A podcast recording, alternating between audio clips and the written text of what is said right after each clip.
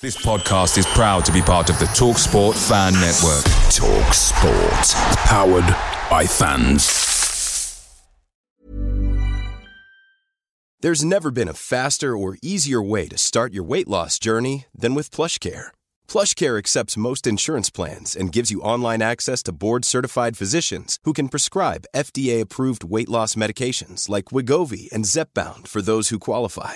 Take charge of your health and speak with a board-certified physician about a weight loss plan that's right for you. Get started today at plushcare.com slash weight loss. That's plushcare.com slash weight loss. plushcare.com slash weight loss. The TalkSport Fan Network is proudly supported by McDelivery, bringing you the food you love. McDelivery, like McKenna, brings a top-tier lineup. With Leif Davis-esque delivery right to your door, you'll always be winning with McDelivery. So the only thing left to say is, you win. Order now on the McDonald's app, and you can also get rewards points delivered too, so that ordering today means some tasty rewards for tomorrow. Only via app at participating restaurants. 18 plus. Rewards registration required. Points only on menu items. Delivery fee and terms apply. See mcdonalds.com. With the dust now settled on ITFC's 21-22 season, the pod team, or some of the pod team, have regrouped for a look back on the campaign just gone. Welcome to the Blue Monday podcast.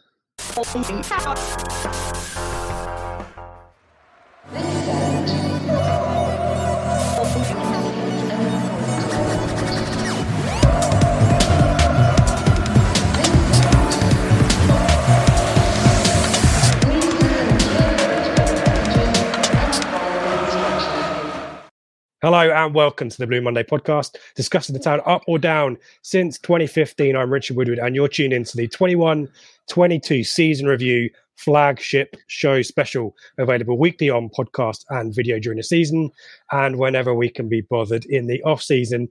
The the members of the pod team who managed to reboot their laptops that have been sat there idle for two weeks, um, fresh off the plane and resplendent in a very Mediterranean tan, Joseph Fairs. We'll talk to you about that in a second. And more, yeah, more. You've been around the UK a little bit more, so less less resplendent in tan, but still looking smiley and happy nevertheless. Seb Brown, good to see you guys. Um, and yeah, Joe, let's start with you. You've had quite a long weekend, haven't you? Tell us what you mean. Yes, um, it was my mother-in-law's 60th on Friday, so it was a, a, family trip to Rome. But I managed to negotiate a pass to Roma v Venezia last night, so I managed to toddle off there while they actually we were staying in the Vatican City, so they went down there for some candles, and the Pope actually gave a mass to them, so they, they got to see the Pope from fairly close range. While I was watching, rather than the Holy One, I was watching the special one on the sideline.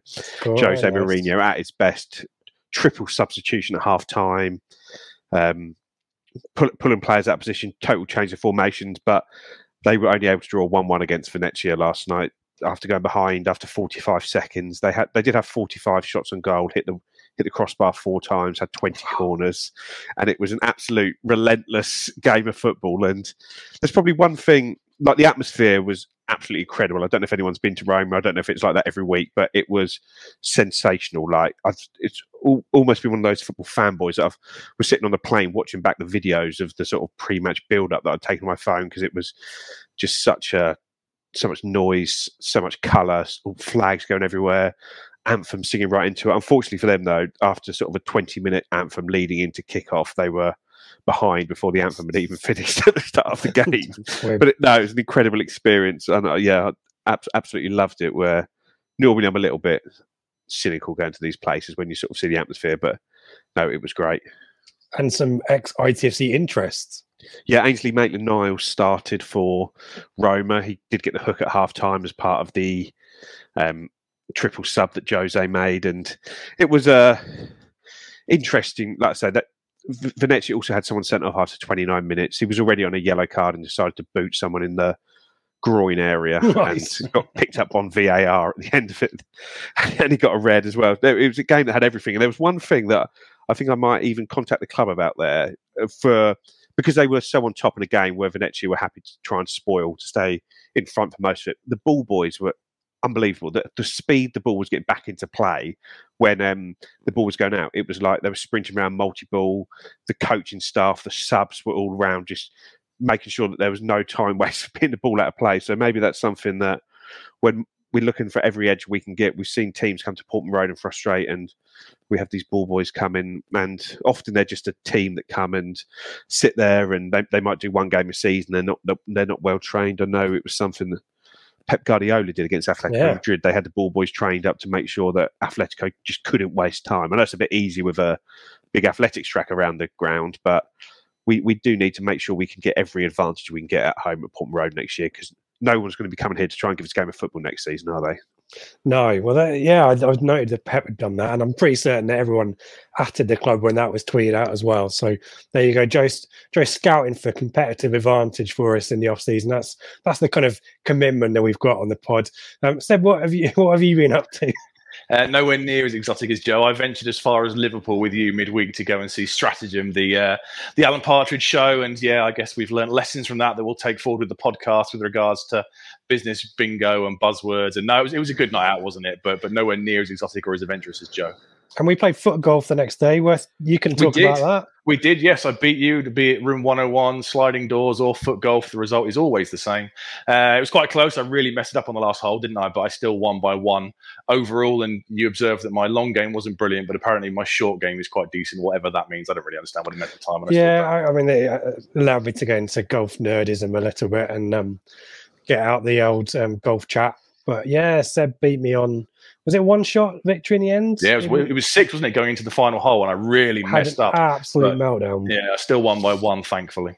So I think I think that feels like an activity that the whole pod team needs to get involved at some point. But um, Seb's got form, so watch out for Seb the Shark when it comes to foot golf. Um, what we're going to do tonight is we will look back on the 21-22 campaign. I usually we kind of we do these in detail. Sometimes they're kind of double bubble episodes. I don't think we're going to give this season that much respect. Uh, we'll um, go into certain key aspects. We'll obviously reflect on Paul Cook's tenure, um, the the commencement of um, Kieran McKenna's tenure. We'll talk about signings. We'll talk about matches, and then we'll kind of catch up on where we are in terms of personnel and and bits of news going into the new season, and then we'll start to look ahead to that. So that is the format, guys. I haven't got any wooey wooey bits and pieces, but I kind of feel like I just need one. So let's let's just put one in for the sake of it. So let me take you back to this time. Oh, the shirt's gone dry.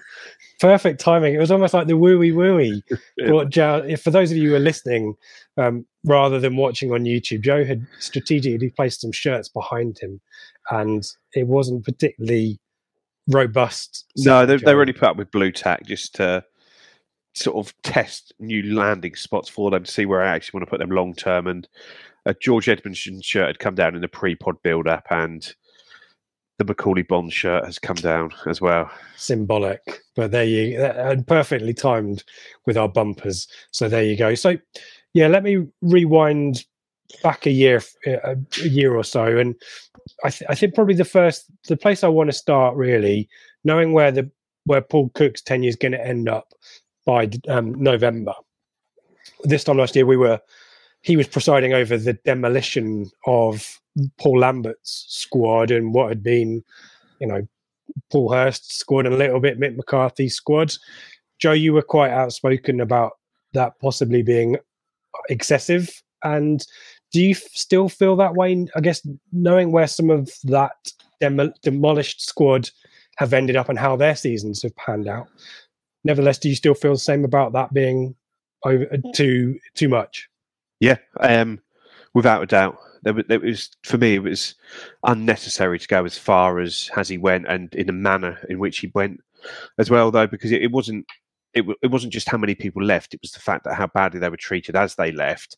That then there were certain players, and I'm not saying someone like Gwion Edwards is someone that we particularly what would have been a great player for us this year. He hasn't done a huge amount of Wigan, but he was a player that didn't sign a contract because of the way his sort of colleagues were treated. He a player that we sort of offered a two-year contract to and decided not to keep him. Yeah, that probably worked out in our favour because he d- he hasn't pulled up any trees since, and maybe he wasn't good enough. But it was just it was just unnecessary. There was there was always, as I sort of said numerous times, there was always going to be a clear out at the end of last season. We we had twenty players out of contract at the end of last season, so it, it was always there was always going to be a big turnover of players, but there was for me, there was an element of needing to keep a spine of a squad together. Not a maybe not all starters, but there was there were certain players in there that were sort of binned off for real for no real good reason for me. I know Andre Dozzell had a release clause. Flynn Downes said he wanted to go, but we later heard from Kieran Dyer that that him and Brian Kluger talked him around to wanting to stay. So who's Flynn Downes has been brilliant for Swansea in the Championship this year. You've got even players like sort of Teddy Bishop, who's done fine at Lincoln. Could he have done fine here? James Wilson at Plymouth, who is Cameron Burgess really any better than? Had we had James Wilson at the start of the season rather than going in with Toto Nsiala at the start, would we have been better off in those first six games where we dropped a huge amount of points and realistically cost ourselves any shot at the playoffs at that point? It, ju- it just seemed totally unnecessary. I think it was done. Was a sort of lack of class in the, in the way it was handled by Paul Cook, and, and I'd, I'd say we'd never get the answer from Mark Ashton. I'd love to know what Mark Ashton thought with regards to the job he was walking into, because by the time he came to the job, these players were already out the door because of the way it had been handled over the end of the season. And like I said, we, we're going to talk about 21 22 this tonight, but 2021, from when Cook came in, I think it's seen it as a huge missed opportunity for promotion with that squad because we had 16 games to go and we had to play AFC Wimbledon twice, Northampton, Bristol Rovers, Swindon, Rochdale. We, we played all the bottom teams, the teams that we had beaten pretty comfortably under Paul Lambert in the, in the whole time he was here. That really wasn't our issue. And we only need to pick up five more points than we did under Paul Cook. And just to get to the top six, were we good enough to go up? Probably not. But would, does that matter? No. And then a missed opportunity last year had alarm bells ringing for me. The way that he was handling it had alarm bells ringing for me, and ultimately, it turned out to be the case that we just we just wasted this season because we because we went too strong last season. This season was over before it started.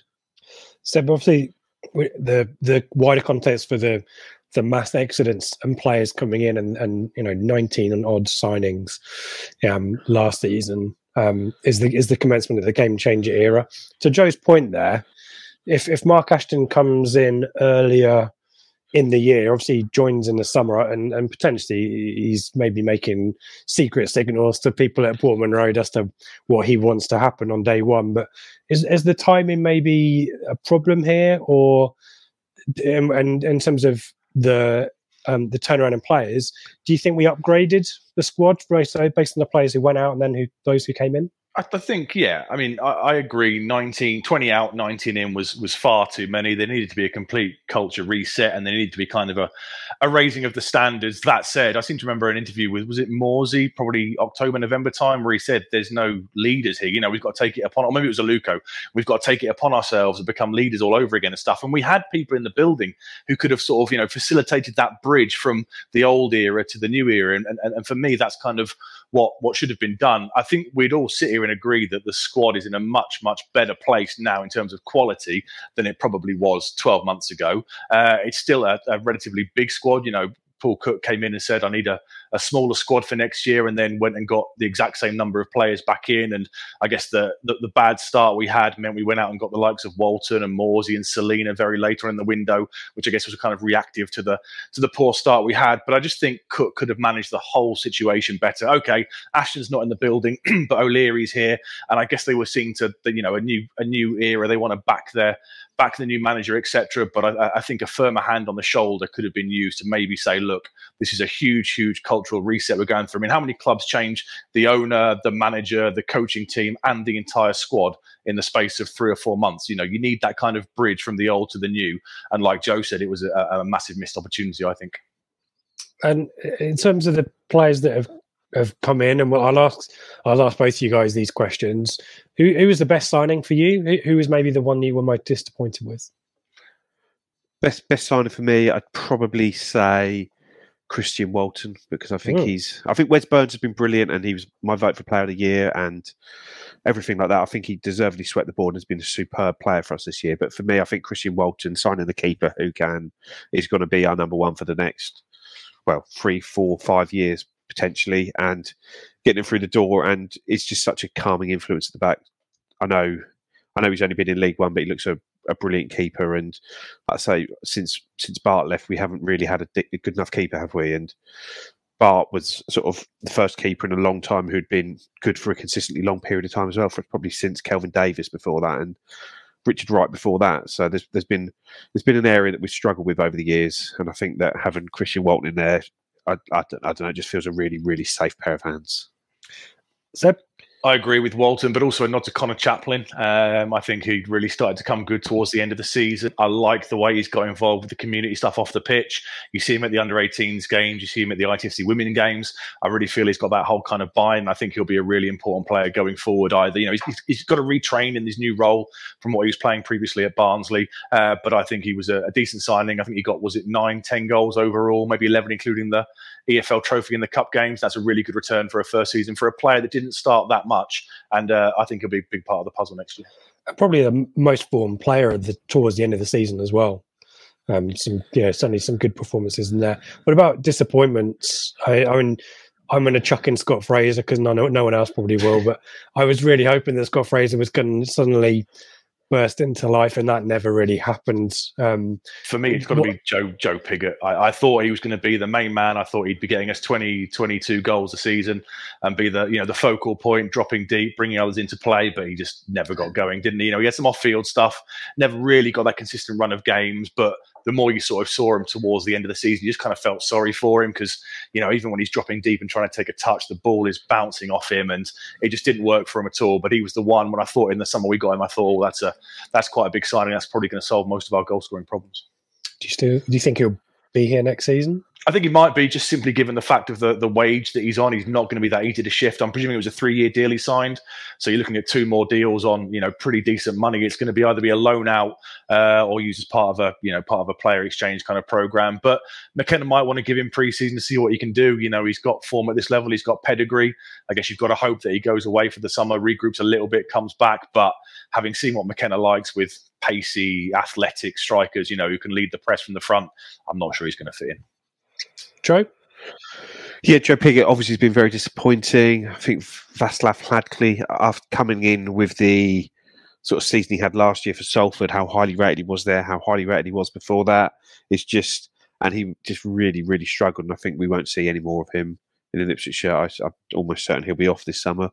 And I don't know, even like for me, I know he's sort of played a bit better at the end of the season, but someone like Cameron Burgess for 750,000 on a four year contract obviously alongside that you're going to be earning good wages for this level. I just I just don't think he's I don't think he's an improvement on James Wilson was, for example. And we had James Wilson in the building, we could have retained him much more much more easily than sort of giving Cameron Burgess that sort of contract.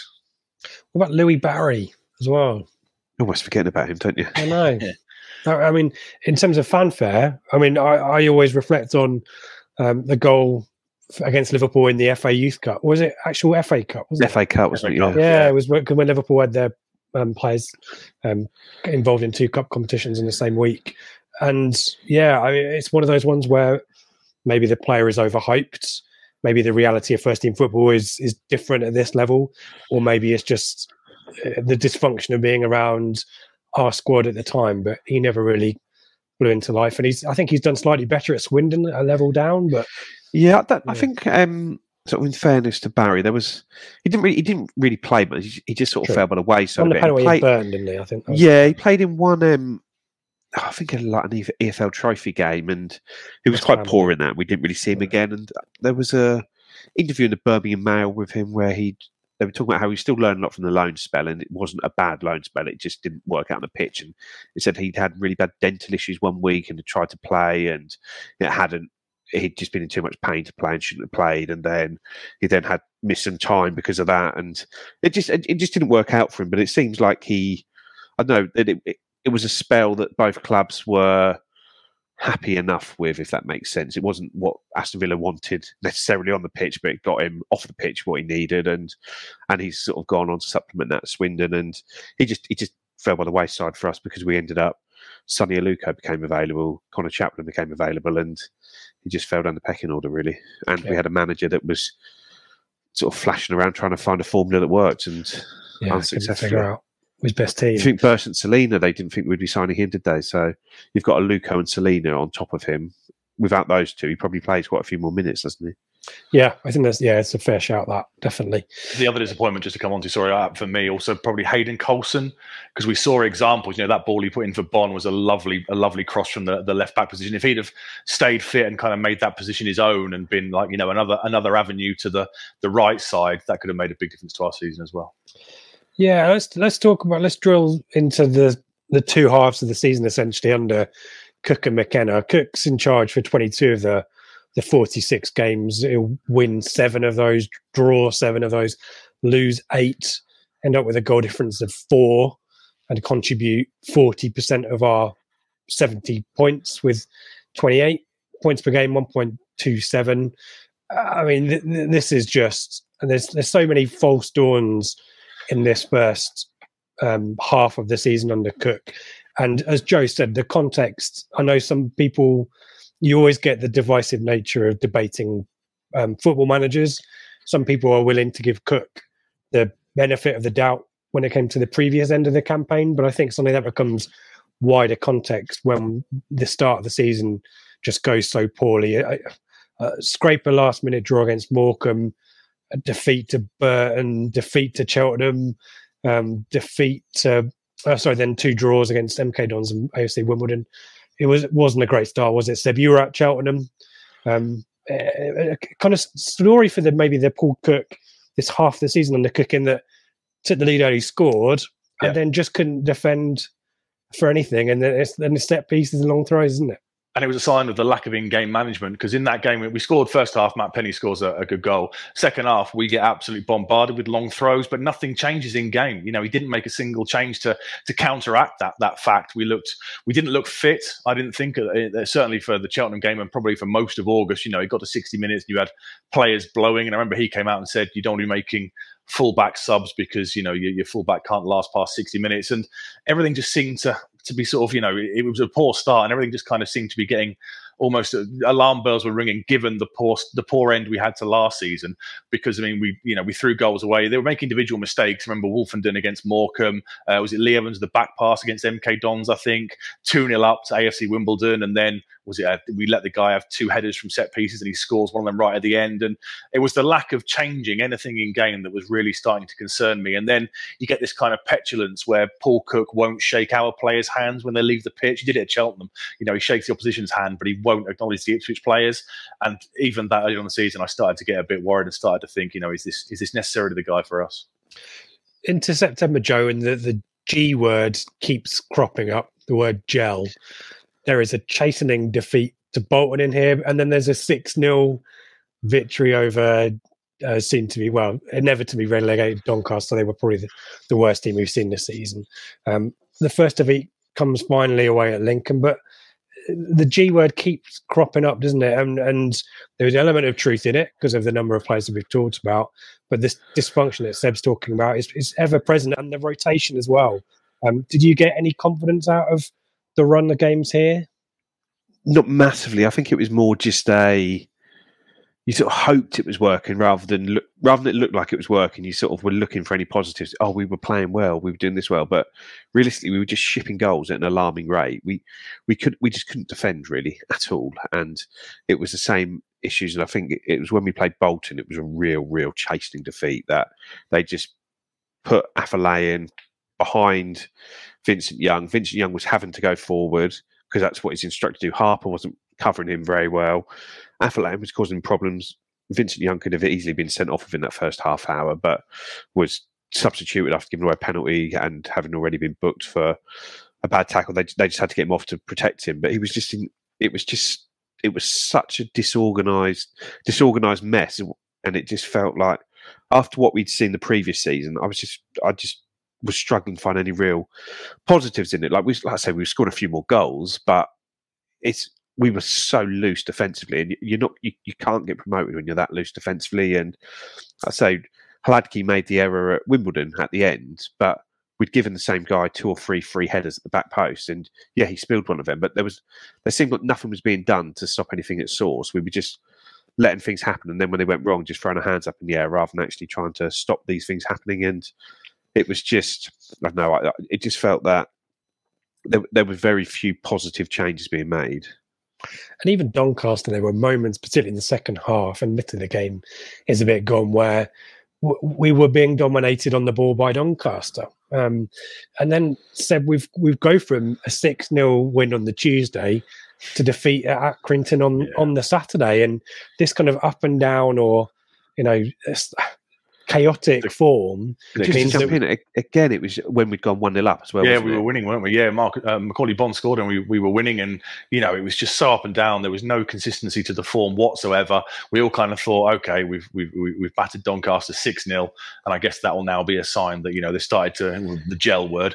We've kind of moved on from this position. That can be our landing board and look to launch a, a decent campaign. But you know, Accrington away was one of the worst performances of the season after you know our strongest one so far in the campaign. And when you saw Cook on his own, you know, standing out there on the on the touchline, you know, he's got an inexperienced coaching team with Franny Jeffers, Ian Craney, and and the like. You know, he seems to be almost devoid of ideas, and you're starting to think, well, it's it's even if you know.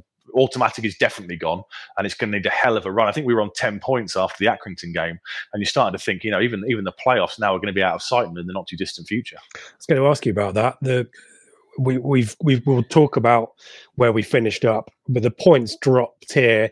The big one for me, um, the, the alarm bells were ringing even more, was the Cambridge draw from two 0 up to two all there.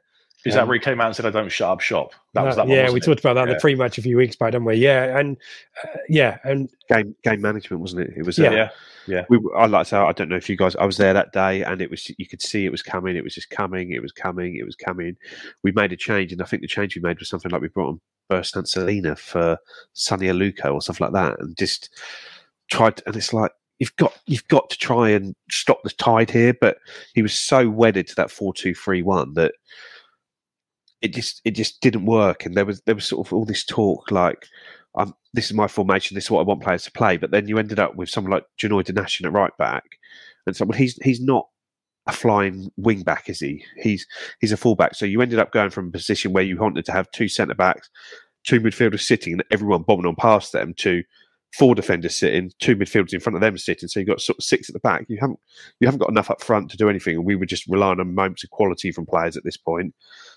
And luckily we were getting them sometimes, but we just it was not a functioning team.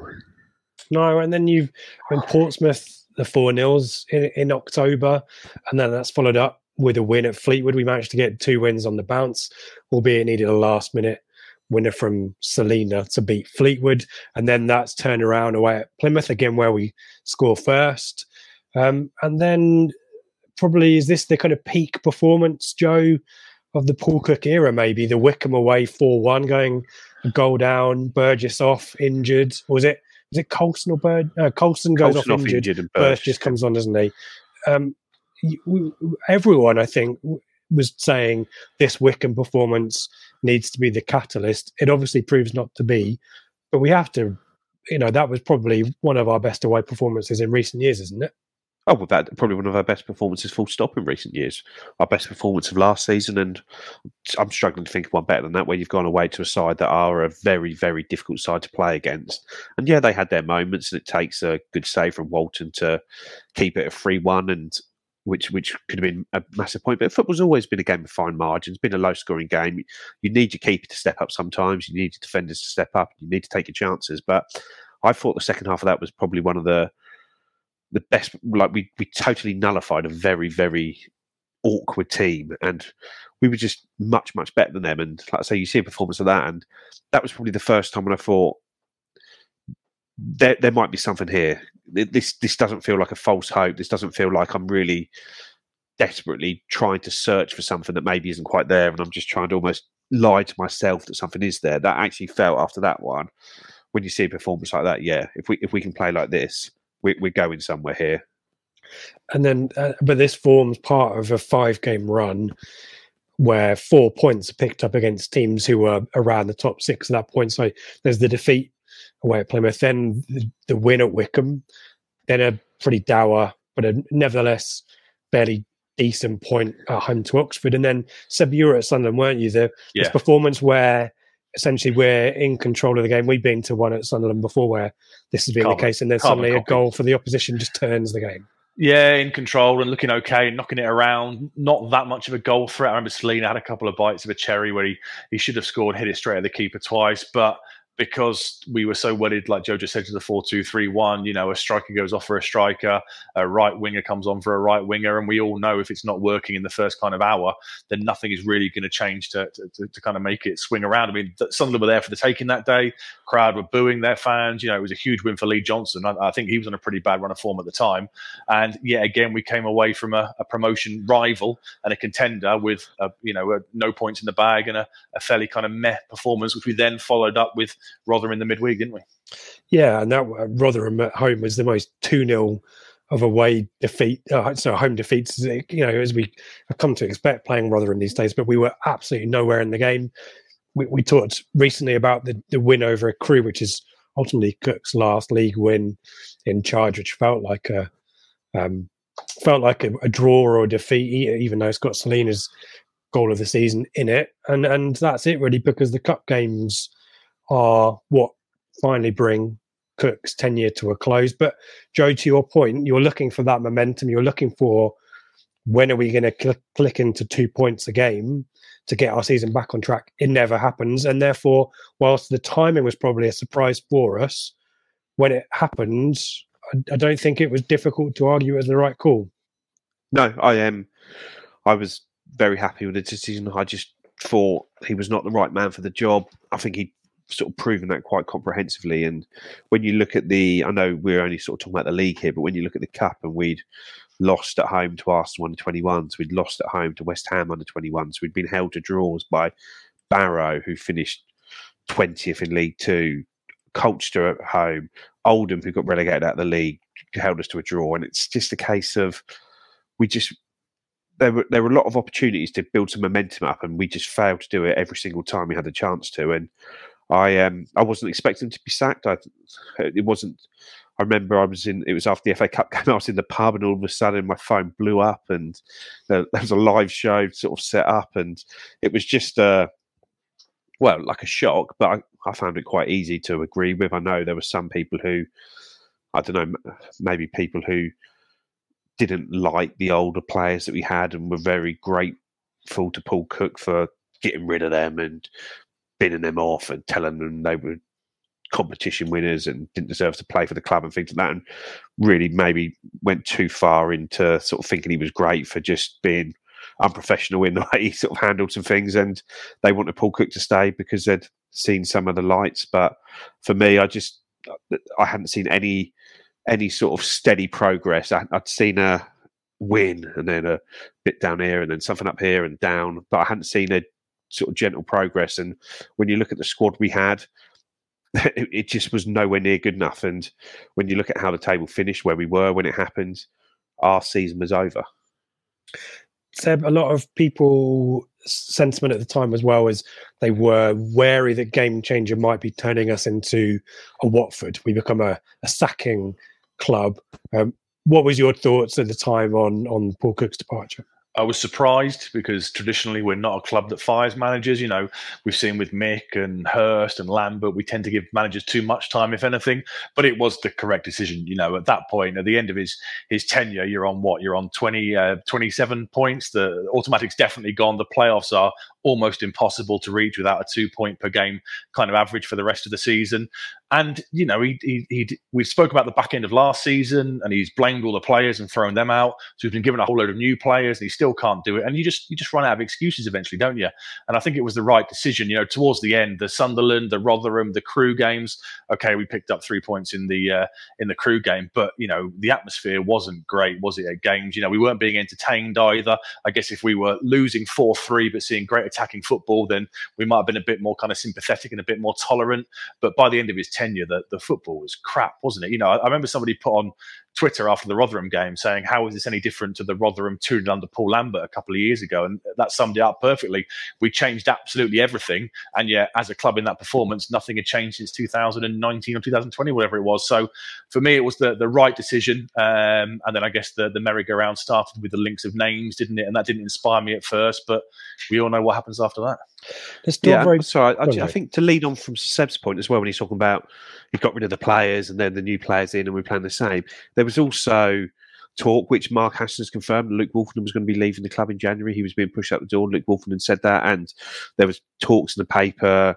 And I'm talking about the East Anglian, not uh, sort of sort of national journal and East Anglia normally switched on that we were trying to get Chey Dunkley over the line and players like this. And it's a case of how many more how many more signings is he going to ask for when you've given him a brilliant squad in the summer and then it's still not good enough and, you, and you're trying to get rid of players that you've only just bought in yourself because they're not working and you want to bring in some different players and it's a bit like how many more? But and let's say I know I'm sort of I always seen as the one who's very heavily critical of Paul Cook but I do think in in fairness to Cook he came in when Marcus Evans was the boss when he was going to be running everything we we know what our managers under Evans have been like they have been ha- handsomely recompensed to be the absolute face of the football inside of the club and they're going to be doing pre-season. They're going to be doing signings. They're going to they're going to be doing everything there.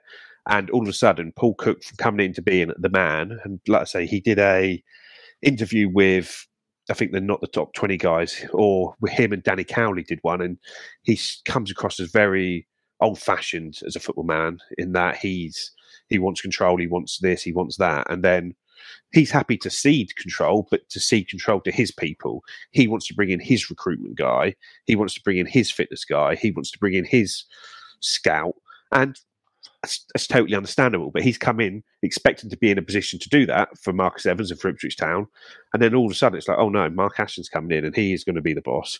And we're going to bring in Andy Rolls and he's going to do the sports science. And we're going to be looking to do a recruitment team you're not involved in that and we're going to be doing this and we're going to be doing this and none of this is you you are now just effectively the first team coach with a sort of veto and a say so over certain signings. So he he was doing a totally different job to the one he signed up for and I, would he have signed up for that job if he knew that? Possibly not but if he did sign up to it he'd have signed up to it with his eyes wide open where really he was blindsided by it. So he, he deserves a lot of sympathy in, in that side of things for me. And clearly a passionate guy, wanted to succeed, but maybe through things outside of his control and maybe choices that he made that maybe in hindsight he would have done better.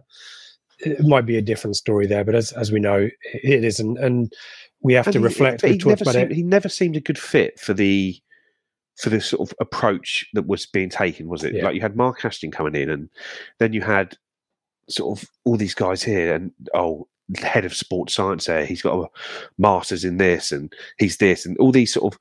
It was like a very collegiate approach, wasn't it? You had fit you sort of had all these people with amazing CVs with great history in the game. Then all of a sudden, you put the first team coach and stuff together, and it's oh Gary Roberts, who used to play for me, who's done no coaching badges. He's thirty seven. This guy who used to be the kit man at Wigan, who said he's not interested in coach is going to come down, and and it's like you've gone on one side you've gone so extreme, and the other side, I don't know, it reminds me of Moneyball in the movie where you've got all these analysts and you've got these old school scouts, and yeah. they're just going to butt heads over everything. And I say it, it, just and like when you see now the coaching staff that we've brought in, and it's like Martin Pert who's coming from Manchester United, who's been everywhere um, Charlie Turnbull from Fulham, who's sort of really highly rated in their academy, and they're a sort of top Cat One academy. And you've got you've got all these people yeah. coming in with really, really well qualified, and obviously Kieran McKenna as the number one of those is very, very well qualified. And it's just seemed they seem much more in, in keeping and in fitting with what was going on everywhere else in the club, and, and everywhere else in good parts of the EFL as well. Guys, very quickly, let me get your score out of five for Paul Cook's performance. I'll allow you to decide whether you consider the, the season before as well in your score. Um, we've canvassed opinion on our Telegram group, um, hosted for us by Leveler, which you can join um, as always.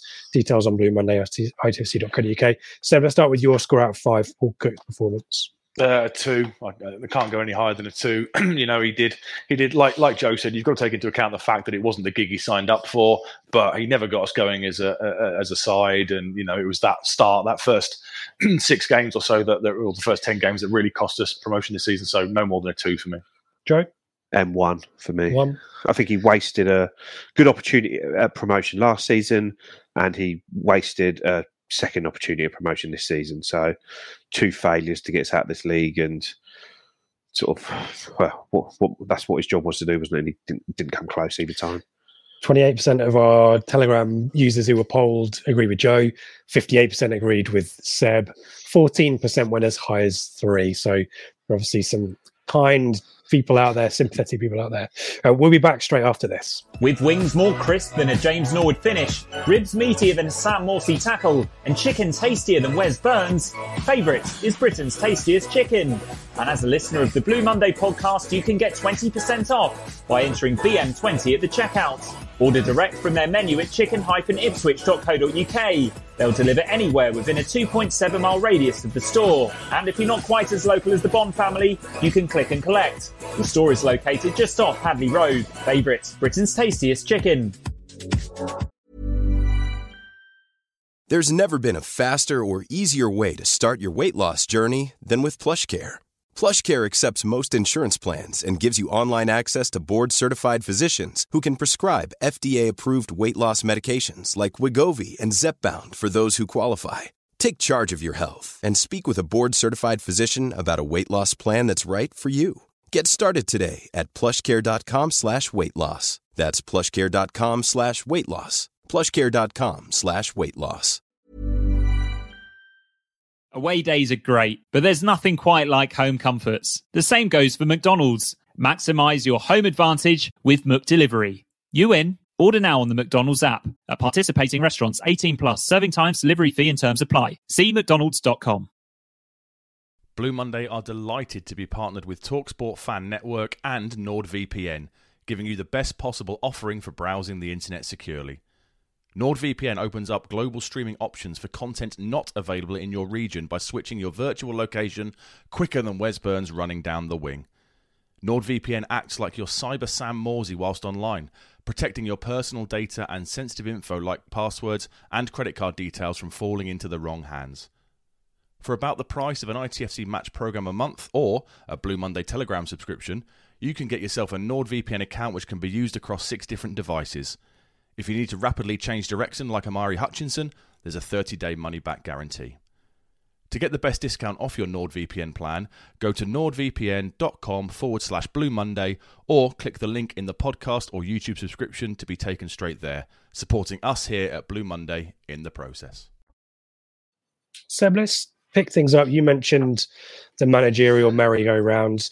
Eventually, Kieran McKenna is appointed. We are, I remember it well, doing a live show talking about him as the prospective appointment, and it's announced by the club there and then, 9 p.m. I think on a Thursday, if I remember rightly, or a Wednesday.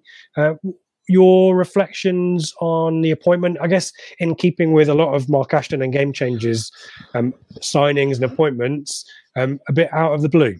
It was, wasn't it? Yeah, you know the the odds come out when these things happen, and it was the usual suspects. And there, there's talk that we're um, it was the Millwall man. There was the guy Neil who was killing him, Neil Yeah. Harris. We were chat, you know, we were getting quite advanced talks with him, and there's a rumor, you know, is he going to be Warnock for six months, just try and galvanise us and get us promoted? And then out of nowhere, you know, Kieran McKenna kind of comes in without ever being considered one of the favourites. And when you look at the other clubs in the EFL who've done similar and appointed, you know, young, upcoming, educated kind of coaches and got really well for them. All, all we could be at the time was was excited. I remember seeing the first interview he gave, and I thought, oh wow, this guy's very impressive. You know, the way he communicates and articulates things, and you're just thinking to yourself, he's definitely got a, a bit about him here. And it was overall excitement given his his pedigree. You know, the the assistant manager and first team coach at Man United. You're thinking, Christ, he's been coaching the likes of you know Ronaldo and Pogba a week ago, and he's now going to come here and see what he can get on, get on with our guys. And and yeah, excitement and, and I'm really looking forward to it. I didn't expect us to be troubling the playoffs. I thought he's got a hell of an ask here. All I wanted to see for that second half of the season was improvement, some established patterns of play, some in-game management, and some tactical kind of stuff. And I thought we'd be in a uh, in a good position for for 22, 23. Joe, we found out subsequently in um, conversation with Mark Ashton, I think maybe on our pod actually, that we pursued McKenna, not the other way round. This is obviously, in the grand scheme of things, a really big coup for Ashton and ITFC, isn't it? Yes, and um, And Martin Pert as well. Yeah, and um, well, Ashton spoke about how I think it was with Ed Schwartz. He just he'd interviewed a few guys. He just wasn't getting his. They just weren't getting his juices flowing. They weren't getting his mojo. And he said that Ed Schwartz basically said to him, "Why, why don't you do what you've done before previously? And obviously, he's a guy that's given sort of Brendan Rodgers, Lee Johnson, Aidy Boothroyd a chance in the game. And some some of these have obviously had gone on to have really good careers, and sort of Brendan Rodgers, especially on that side. And I think he's, I think maybe there may be an element of control in it that Ashton likes somebody that is maybe younger and is sort of more first time in the job, learning on the job, and he likes maybe that mentoring aspect and being being able to do that side of it. And he, he just said from the first time he spoke to McKenna, he's phoned Mike O'Leary or Ed Schwartz or one of the game changers and said he's the, he's the man. He's we've, we've got to, we've got to get him and just the timing of it worked. Obviously, Ole Gunnar Solskjaer had just left Man United, so maybe if that hadn't have happened, we wouldn't have got him. Good, and yeah. but from the very first time I heard McKenna speak and sort of talk about the football club and what he's plans to do, and just it just felt so chalk and cheese for from Paul Cook. It, it felt such such the right person for me, the right appointment, the right type of person. And when you look at Ipswich as a football club, our most successful managers, you've got obviously Sir Alf Ramsey being given his opportunity, so Bobby Robson being given his opportunity.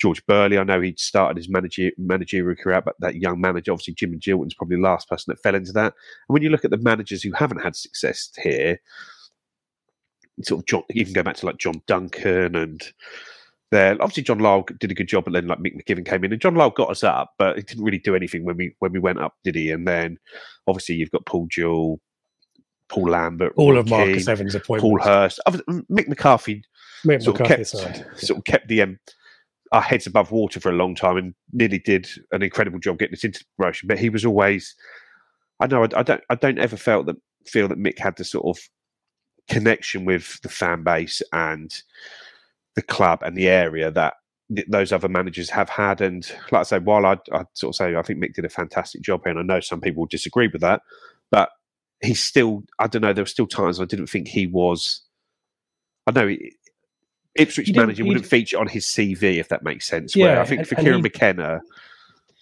he, he, he just strikes me as the as the right type of fit for the football club, and he, he might like to, uh, Jim and Jill strike that way, but he turned out not to be. And like I say, people think we got rid of him too early. I think probably at the time he was sort of not meeting expectations, hadn't done for a couple of years. So I can see why he went. But McKenna might be successful, he might not be, but he, he feels the right type of manager for the football club.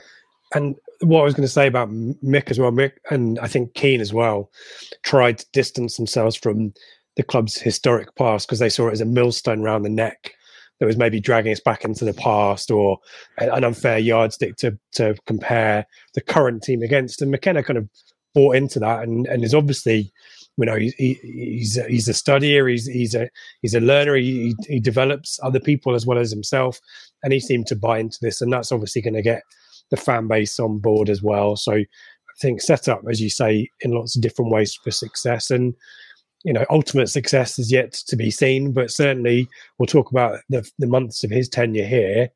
Um, certainly a solid start. You know, with the John McGreal uh, games, we did, you know, the, apart from the Charlton game, a draw against Wigan, a draw against Sunderland in the grand scheme of things, actually pretty good. Obviously, the pack out Portman Road and McKenna in the stands to see 29 odd thousand in that draw against Sunderland, where we probably, it was a game of two halves, wasn't it, really? But the Wycombe game, his first game, a 1 0 victory, which is kind of Seb, fairly typical of what we saw from early days of McKenna. Yeah, it was, wasn't it? And obviously, we've got to thank McGreal for the, the switch to the 3 5 2 and bringing Norwood, I guess, back into the fold, who has a, a role to play for the rest of the season. But straight yeah. away against Wycombe, I just thought we just looked so much kind of sharper already. And there was a couple of, was it Gillingham was cancelled because of COVID? So he only kind of had one game, didn't he, in a probably a two week or a 10 day spell. And Lincoln as well, I think. yeah, Lincoln so, yeah, Lincoln called yeah. their game off, didn't they, on New Year's Day or whenever it was. So so we kind of almost saw the the fruit straight away of, you know, a bit of a bit of coaching and stuff. And we just started to look so much sharper and better and we were seeing recognized patterns of play. And then when he's coming out and doing his post match and his pre match interviews, he's kind of engaging with the fans like we're kind of adults. You know we understand football and stuff whereas previously all we kind of heard was you know like oh i'm not going to answer that question and almost like you don't understand football so you know i'll, I'll give this answer and we're going to work really hard on the training ground and all that kind of stuff. But from the very first moment against Wycombe you know everything just seemed to sort of take a, a, a step up and uh, it was a sign of what was to come and that Gillingham game that you mentioned there, I mean, Gillingham, you know, Evans, Steve Evans was sacked or walked the day after, didn't he? Or maybe even the evening. Um, Yeah, that was a that was yeah. quality, wasn't it? that It was brilliant. Yeah, I mean, there was it the second goal, the one where we start in our sort of right wing back position, and it's a slick passing move, and Aluko third one. I think Aluko puts the ball through to Penney to cut back to Bonne for the for the goal. You know, some of the passing and movement was absolutely phenomenal. I know we'd we'd had a pretty dour end football wise to you know Paul Cook's kind of era, but but this was just next level stuff again. You know, we were moving the ball with so much purpose. We looked quicker and fitter in key positions, and we were knocking it around, and it, it was it was really nice to watch. Joe, in, in terms of we- we've obviously dwelt on the positives of the McKenna area, but there are certainly in his first month there are some defeats away from home to Bolton and Sheffield Wednesday, which kind of set a pattern for where we haven't been so effective under McKenna. Is the types of performance here where we concede, where we have dominance, don't score, and then concede, and then can't back, get back into the games. That's been pretty consistent. That pattern. We haven't. No one's kind of blown us away. We've always been in games, but there's always you've got to score, and that's been pretty typical of all of our seasons in League One, hasn't it? Yeah, I think it was the um, defensive solidity that that you could tell straight away. We just looked so much more organised defensively and stopped conceding chances. I thought I think Sheffield Wednesday was a bit of an aberration, really. And when you look at the sort of team we put out that day, where it's sort of Tyreeq Bakinson and Idris El Mazouni in the cen- centre of midfield up against Barry Bannon, Massimo Luongo, and seasoned Championship players, really, not even seasoned League One players. And we just our squad just didn't didn't cope with that game really, and I think that was just one you just have to put down to too many influential players missing out against a too good a side. But so we, we, we haven't scored enough goals under McKenna. I think I I don't think anyone would disagree with that. Sometimes it's been games where we've done everything but score. Other times where it's games where we maybe haven't created as much as we needed to to win the game. But I, I, I don't feel that. I think probably if you take take away the Gillingham home game where we won one 0 I don't think we there were any games where we got more than we deserved. If that makes sense, I think we we really had to earn every point we got under McKenna, and and we got a lot of points really in half a season. Was it 20, 41 points in twenty three games? Is it which over a season is going to see you sort of eighty two points in the playoffs? Yeah, so maybe not this year, but His contribution to points was yeah, forty-two out of the seventy points. So we got Yeah. sixty percent of our points haul and um, points per game one point seven five, which would be which would have been enough if if that uh, extrapolated acro- over across the course of the season would put us on eighty-one points, which is still seventh. We wouldn't Yeah. have got in the playoffs this season. I, but, yeah, but this season yeah. was a freak, wasn't it? But- freak, isn't it? But, Yeah. but how, like I say, how many how many points did we gain that we didn't deserve under McKenna? I, I can't. I say No. that Gillingham game. I can't point. think of any. I think we were. I think we really had to work hard for our points when you look at Morecambe and Fleet. Uh, sorry, it was Morecambe and was it Cheltenham where we got sort of two points across those two games. We had like fifty shots across two games, Yeah. and we, we deserve we deserve more than we got under McKenna. And hopefully, the luck evens itself out as we go into next season.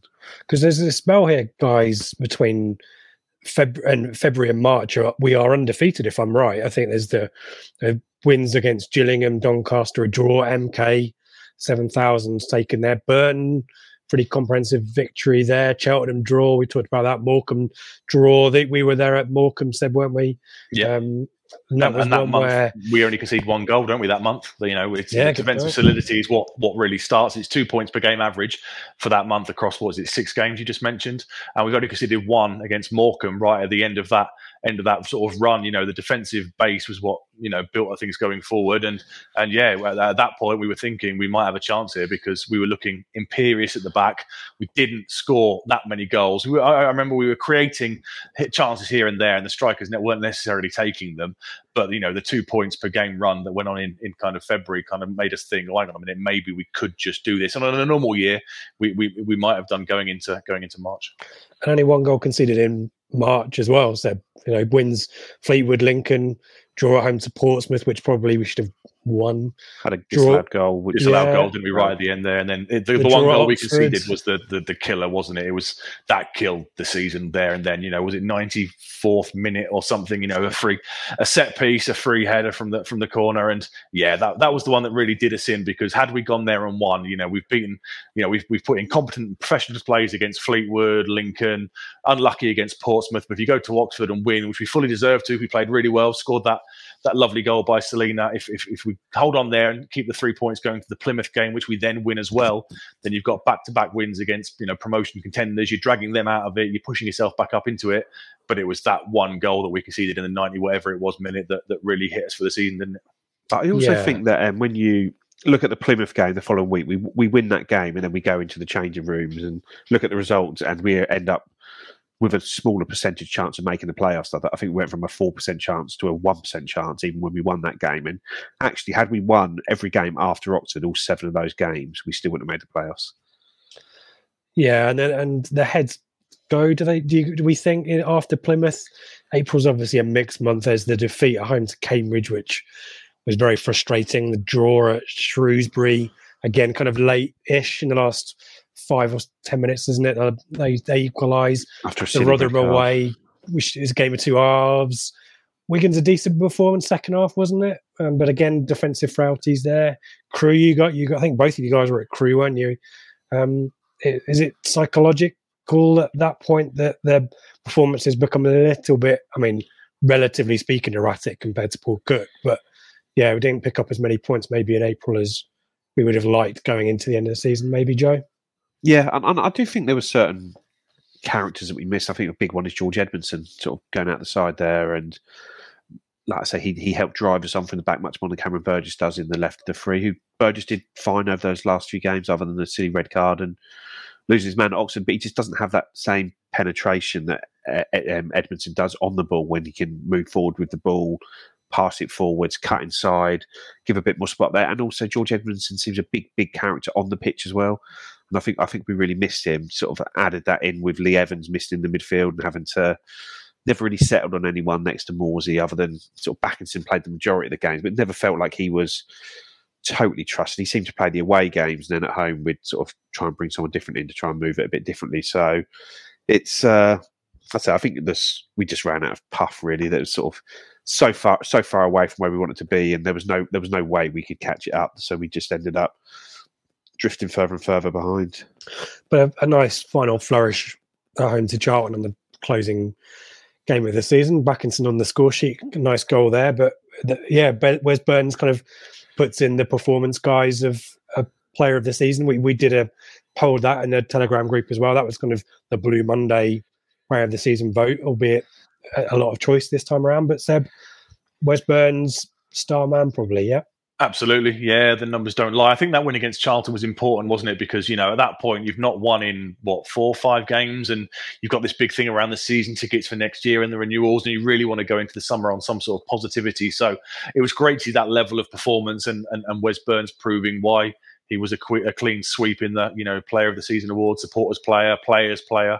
He was uh, he was superb, a relatively underwhelming signing. He was the first one, wasn't he? The first the first one that was announced, and I kind Yeah. of thought, okay, decent squad player. He scored that goal against us in the last day of the season for Fleetwood, and he might be okay and chip in here and there. But yeah, really happy for him because he was brilliant this season. And I guess when he was missing, it kind of hurt Cook quite a lot. And and it's up to him now to come back next year and work out how to do it all again. And it's up to us and McKenna to work out how if you know if teams shut Wes Burns down, how can you have other outlets and, and other patterns of play to, to damage people. And uh, yeah, finished on seventy points, eleventh in in the league.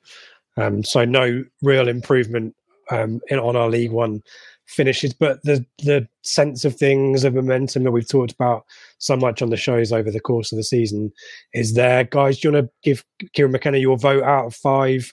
Um, Seb, I'll start with you.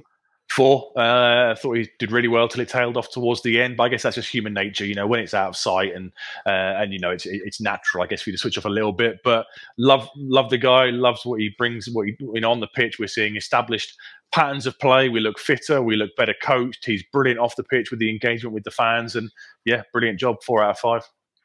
Joe. Yeah, four out of five for me as well.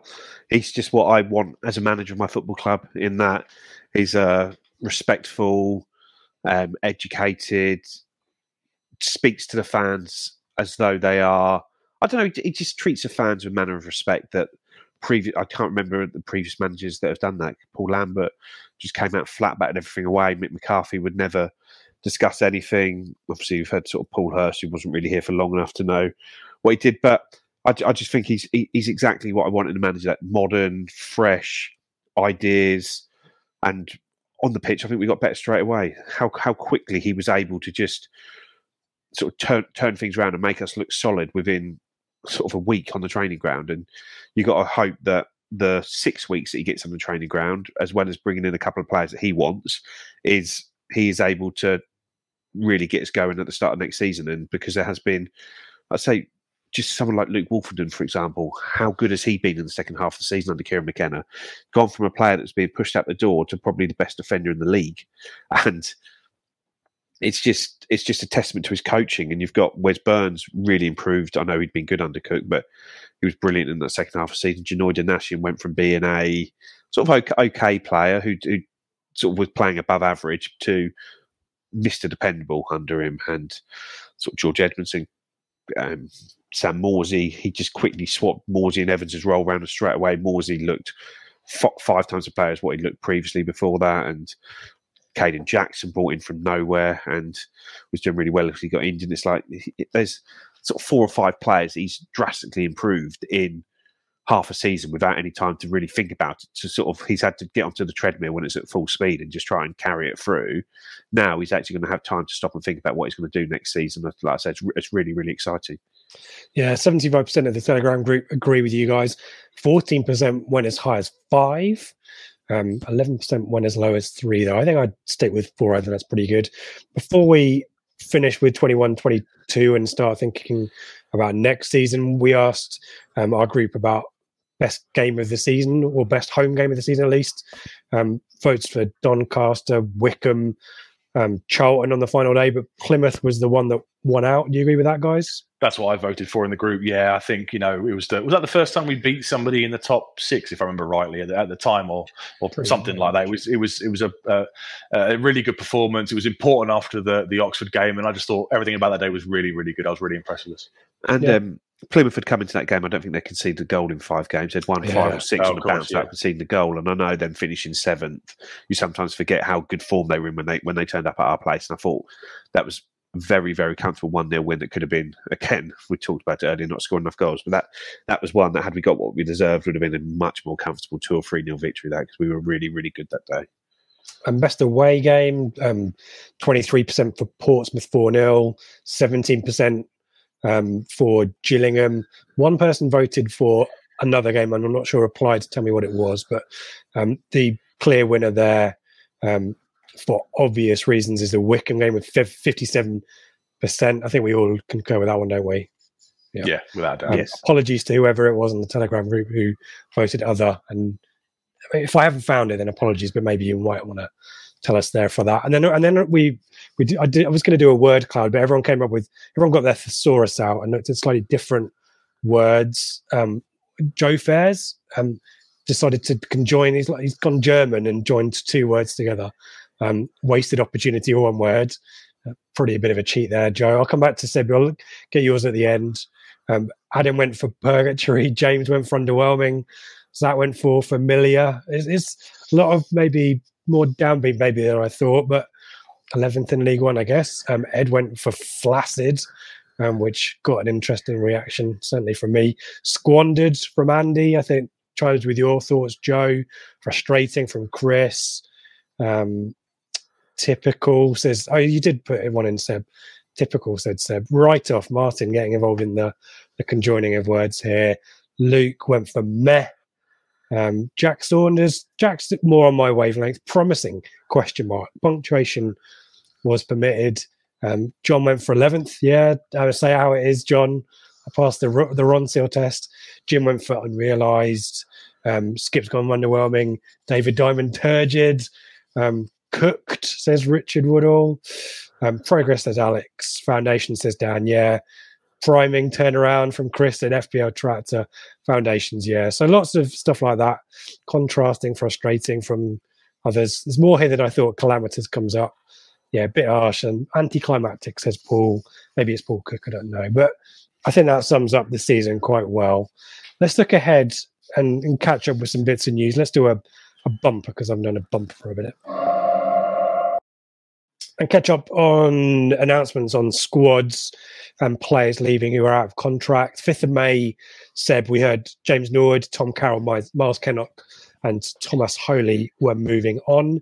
And I think we've heard that loan players have left, though we've got options on some of them. Your thoughts on those four in particular? Any thoughts on whether that's yeah, to be no, expected. No surprises. Obviously, Norwood announced it the night before the final game of the season, and in, in, the same, you know, news article they mentioned Tom Carroll, Holy, and Kenlock were, were fairly obvious given they didn't feature, bar maybe a couple of cup games. They've been out on loan for the second half of the season. Don't disagree with any of them personally. You know, Holy wasn't wasn't ever good enough for us at this level, especially now Bolton. yeah, you'll be delighted, wouldn't you? I forgot it was just me who had that opinion. I, I, forgot how much you hated him. Um, yeah, no, Holy was never good enough. Ken Kenlock seems to done okay at Colchester. Maybe he'll get a deal there, but not you know, not massively pulled up trees. Kenlock. Okay. Well, we, my brother we've moved on as a, as a, as a football club here, haven't we? Norwood again, you know, I I know he's leaving with a record of one every two games or whatever it is across his three years here, but you know, availability, injuries, off field baggage.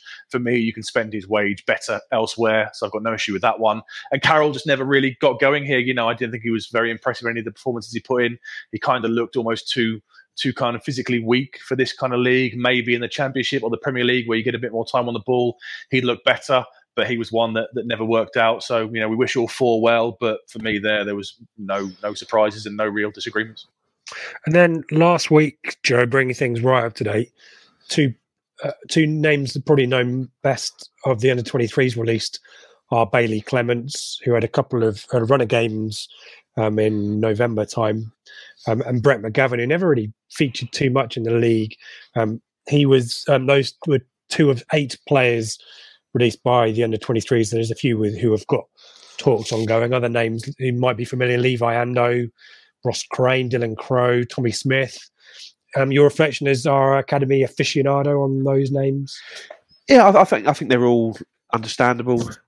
I think sometimes as a club we've held on to players a bit too long. When you look at the ages of some of the players released, you think that oh Brett McGavin and Bailey Clements, they're promising youngsters, but then you look and they're sort of 21, 22 years old and have made sort of next to no impact in the first team here. Bailey, Bailey Clements had a, this very strange season where he was sort of nowhere near it. Then all of a sudden, because Matt Penney upset Paul Cook at Plymouth, was all of a sudden started for five games in a row across League and Cup, and sort of it, seemed to sort of burn him out. Sort of gone from never playing to playing five games in sort of two and a half weeks. It was just too much for the kid, and he ended up. I think he ended up on loan at Steve. He's played a few games there, got dropped, they changed the manager, stayed at the team, and I think he's going to be a player that is sort of. He's always a solid, dependable person, maybe and player, but he's, I think he's going to be someone that struggles to get a League Two club. I think he might have to drop aim his sights lower than that.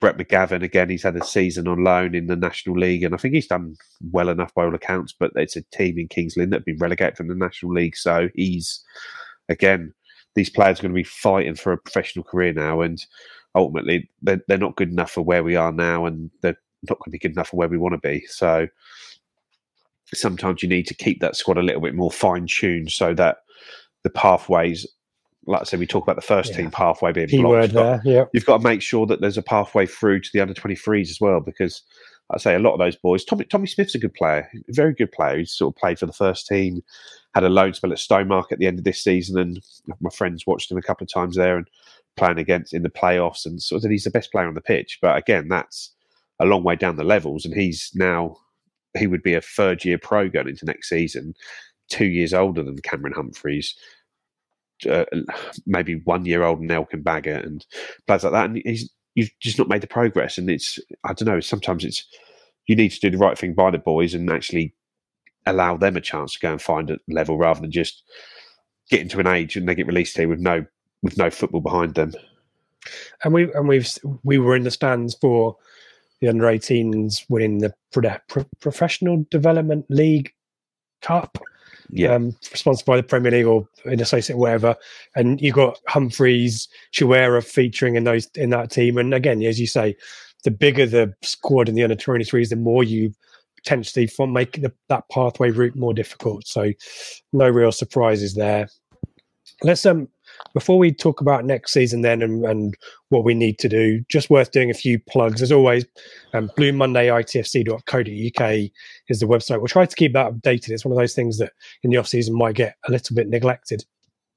But we'll generally have, I think Joe and I are primed and ready for as soon as and there's any kit manufacturer or kit announcement news, Joe and I and, and anyone else in the pod team who's interested in that will be jumping on. Maybe not As, doing as soon as live. Umbro is announced, we'll be straight there on it. spoilers, hashtag spoilers. So that'll definitely be a show. We'll do one for fixtures day, I think. Any big transfer news, I think, or transfer announcements, I think we'll do as well. We'll maybe chuck some live stuff in along the way. Um, Joe is typically um, a frequent visitor of the pre-season matches, so maybe we might do some reporting from around the grounds. Um, so plenty of stuff going on. We've got interviews in negotiation with Phil and others. Um, so hopefully some bits and pieces. But as you can no doubt understand, we won't be as relentless or regular in our shows in the off season. But I think we all need a bit of a break and a bit of a breather. But Blue Monday RTC.co.uk. If you want to get involved in between the shows in just general chat, um, jump on the Telegram group that we set up with our friends at Levellr. The first two weeks are on us, and then there's a bit of a subscription fee. But that chat has been great. We talk about the academy team, the women's team. We talk about obviously there's a pretty chunky Ipswich Town chat, which is now going into transfer rumor mode. Um, but we've got general football chat. We've got non-football stuff as well because it's the cricket season and the golf season and everything else. So get involved in the Telegram group. The guys, um, we're all on there, all involved, and yeah, it's it's good, isn't it, guys? You enjoying it, Seb? I really like it. Yeah, really, really enjoying it at the moment. You know, the general football group's great with what's going on in the, the Premier League and the European games and the FA Cup final and the, the playoffs, the EFL playoffs and stuff. It's it's really great just to be able to sit there and you know you can you can you can pop a message in a group and suddenly you've got four or five replies and you get a good couple of hours of conversation regarding various things. So yeah, it's a really good really good group. I'm really happy with it and and I strongly encourage everyone. You won't lose anything. Like I say, you've got two weeks on us to come and have a look and see what it's all about. And then after that, there, like you say, there is a, a subscription service but come and see it. Try if it's not for you, no problem. If it is, sign up and uh, we can continue the great chat into the summer. And you get to hear what Joe, you know, Joe's Joe's got spies everywhere. Joe's on the grapevine, so that's part of the buzz as well. Is Joe revealing the um, the kit manufacturer? and it allows people like me who like transfer speculation to talk about Sam Morsy potentially going to Wigan without Rich poo pooing it because he doesn't like transfer I speculation. don't know. Yeah, I mute the chat on transfers. I'm not. I'm not big into that. And um, but yeah, um, it's yeah. You can do what you want. You can mute. You can. We've got about six groups. You don't have to join all of them. So get involved in that, and we'll keep the conversation going throughout the summer. And obviously, as the season starts to come into view as well, even more chat going down there. So do get involved there. Um, let's talk about 22, 23. Um, we asked the Telegram group about signings, but um, you've mentioned um, players potentially leaving, which is kind of a new players that we want to stay leaving is kind of a new concept. You mentioned the link with Sam Morsy that's happened um, today as we record it. Um, the, the the general consensus on Telegram with seventy two percent of the vote is three to five signings needed. Seb, um, are you hoping that these are three to five signings on top of what we've got, or might it need to be more because we might lose a couple for things outside of our control? Yeah, I mean, if you if you, we- we've got to bear in mind, I know we will get very precious over players. But we've got to remember we've just finished eleventh in League One. We've got to remember that we're owned by a pension fund who, you know, will have kind of limits on what they'll be willing to invest, and we've got a CEO who has got a history of, you know, player trading and stuff. So I don't think we can be too precious over our existing squad. And if players go out, we have to leave our faith in the likes that it's, you know, McKenna's decision for people to move on, and we have full trust in McKenna and Ashton and the analysis team to to get able-bodied able-bodied replacements in. I think four to five is probably the right number that we need. We're going to need a complete overhaul of the, the the striking options. We need a left back. We need a central midfielder. I think the defence and the goalkeeper are absolutely fine. I'm not sure we're looking to, to strengthen there at all, bar the left wing back. And we're just going to see how the summer plays out. But, you know, we have just finished 11th in League One, so we have to bear in mind that some people might want to move on. And if they do, and it, we, we have to back McKenna because he's not let us down so far. And, you know, between McKenna and Ashton, I've got full faith they'll make the right decisions. And, you know, if, for example, we lose, let's say Morsy goes for 2 million quid, yes, of course, it'd be a loss. But he is 29, 30 years old. And It's if that 31 enables of us- September. yeah, there you go. So if that enables us to go out and sign, you know, Jack Taylor Jack Taylor or Cameron. Brannagan or somebody, you know, if you if you can if you start next season, let's say I'm just pulling names out of thin air, we've all been linked with with Jack Taylor and Cameron Brannagan. If they start as our two central midfielders next season and Morsy's gone, then, then you know we're in overall, I think, in a stronger position. So we've just got to leave it to these guys, trust their judgment, trust their instincts, and uh, and what will be will be. But we can't get overly precious, I don't think, because we have just finished 11th in League One. And the three loans Seb that have featured most in the first team Yep. are um, Thompson, Bakinson, and Celina.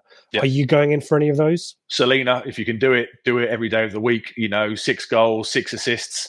Uh, I did a bit of research, and he actually created twelve big chances. So for this season, you know, so those six assists could easily have been higher had people been able to to finish the chances he put on a plate. So I think if you can get Celina done, and it's not silly money, and it doesn't jeopardise anything, get it done because he's a class act. For me, Thompson, no, uh, he's a left back. He was playing out of position, doesn't offer me enough sort of going forward. And Bakinson for me again, he's okay. He's neat and tidy. He recycles the ball. But I think again we could do better there personally. So for me, Celina, thank you to Thompson, thank you to Bakinson, but I, I wouldn't be doing those ones personally. And Joe, just as you strategically coughed off air, thank you very much, very professional. Um, what's your take on those three and any any other positions that Seb's talked about? Yeah, I, I agree with Seb mainly sort of the positions that need strengthening. And like I said, it's the overall up front. It's probably another number 10 if we either Celina or A, another another central midfielder, left back. So I've, we do need players. And I say I'm, I'm generally fairly philosophical about players leaving in that if you get a good offer and they go, and we've been in a position on a Marcus Evans where generally previously under Evans, he he hasn't sold players when he could have done for good money. He's he's kept the players that the managers wanted. So we've turned down eight million pound for David McGoldrick, three million pound for Tyrone Mings, and sometimes it's worked, sometimes it hasn't. But but I don't know. Sam Morsy's one that I just think at his age, he's not the sort of player you expect to lose when you don't want to. And I think if we were to lose him, it'd be a real blow. And he's sort of not the sort of player that the fee you're going to get for a 31 year old is going to help you that much. So he's he's one I wouldn't want to lose. Where if somebody comes in for Luke Woolfenden, a player that I much prefer as an Ipswich player, Ipswich boy, someone I like to, well, you know that the money you're going to get from him is going, is going to be a club changing amount of money that would be would be worth reinvesting. But I don't know. I'd, I'd worry if Morsy were to go. I don't think it would send a great message out for next season. But on the flip side, I could I could see it happening if you if he is unhappy, if he does want to go back up to Wigan, if he is still based up there as, with his family, then you can lose players like that. But I don't know. It, it's a it's, he's a concern for me in losing him. But and if you lose him, then it really makes it difficult. You lose that strong spine that we've all spoken about in recent weeks, and then. I don't know. You end up hopefully not having too much change again, which is we we just, we just don't want change. We want we want the season to start and sort of injury permitting for Christian Walton to be in goal, for Luke Woolfenden and George Edmundson to be at the back, for Wes Burns to be playing, for Sam Morsy to be playing, and those sort of that running through the centre of the team like that. You want that, don't you? And uh, do you agree with the Telegram group? Seventy-two percent saying three to five, 28 percent going five to seven. Do you agree with that three to five number that Seb agrees with? Do you think there's some answers for um, for positions, problem positions who are already Joe, who are already in the building, like Joe Piggott, even Humphreys potentially? I don't, think Joe Piggott's going to be the answer. I don't think he's athletic enough for the style of football we're, we're looking to play under Kieran. Kayden Jackson, we don't know about Kayden Jackson. We don't yet. know about Kayden Jackson. So if he goes, that's one more that we need to get in effectively. But I think at the moment we need to replace Tyreeq Bakinson. Whether we do with him or not is another matter. We need to replace Bersant Celina. Again, the same matter. We need to replace Dominic Thompson. We need to replace James Norwood. That's that's four before you you're getting anywhere. And I think I think we need to replace Tom Carroll. So now we're up to five. And Need a backup keeper.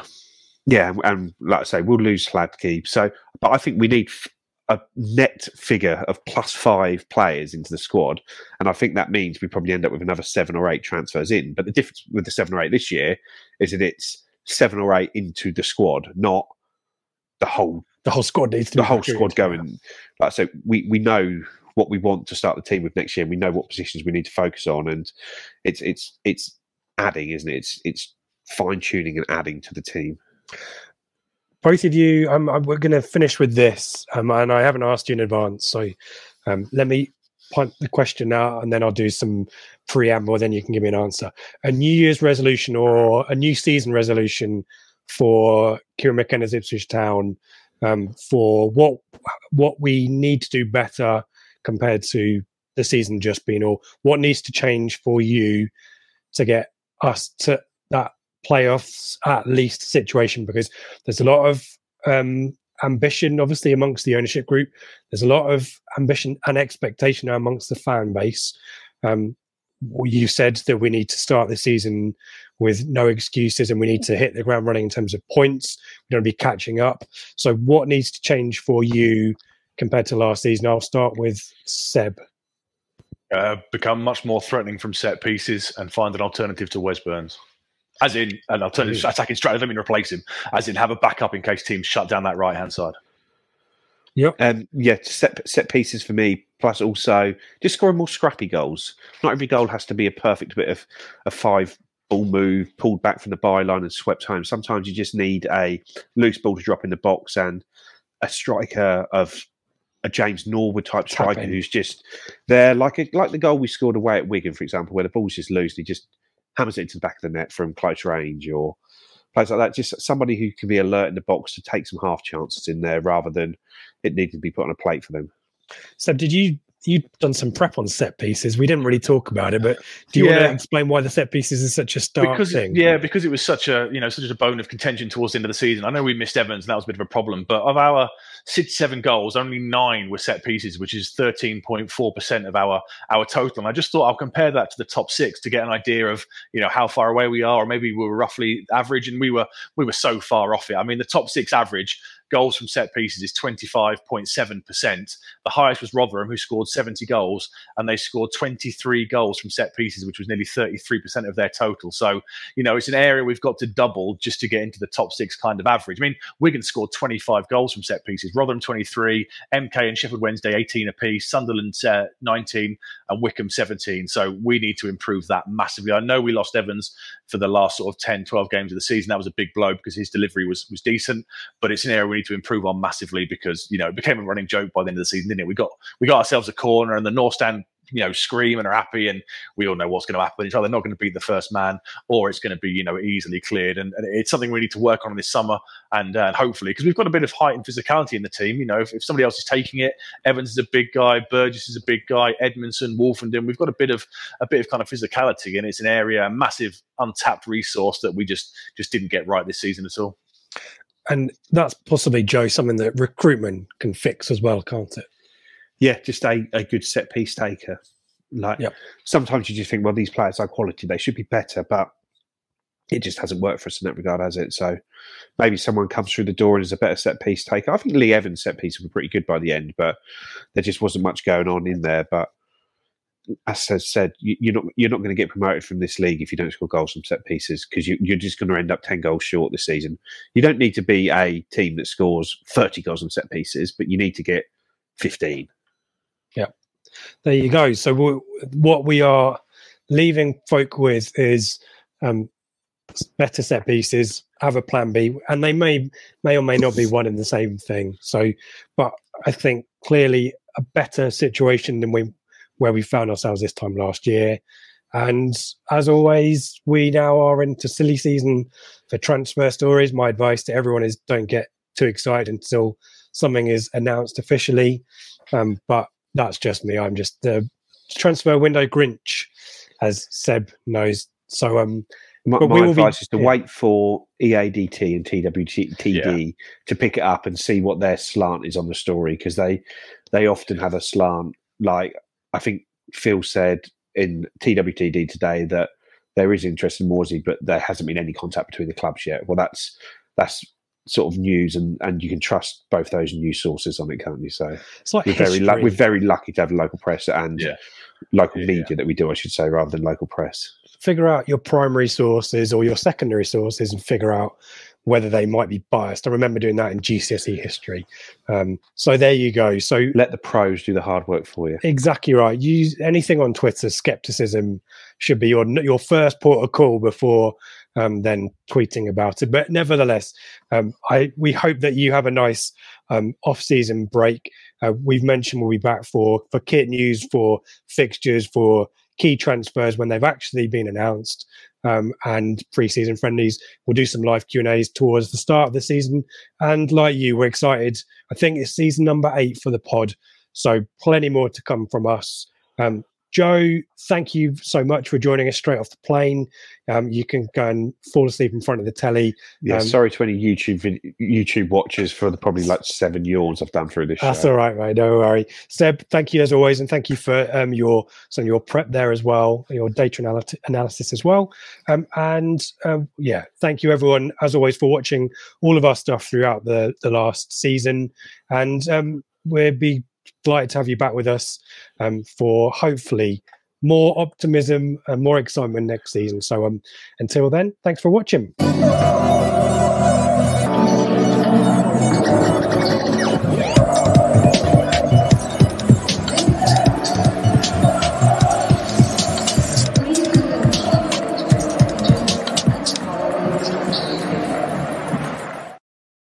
It's the promotion running. Everyone is gathered round to watch. The McNuggets share boxes are there offering much needed distraction. Your mate's already been booked for double dipping, but in you swoop to steal the last nugget and claim all three points. Oh, and there is the Harry Clark fist pump to celebrate. Order McDelivery now on the McDonald's app.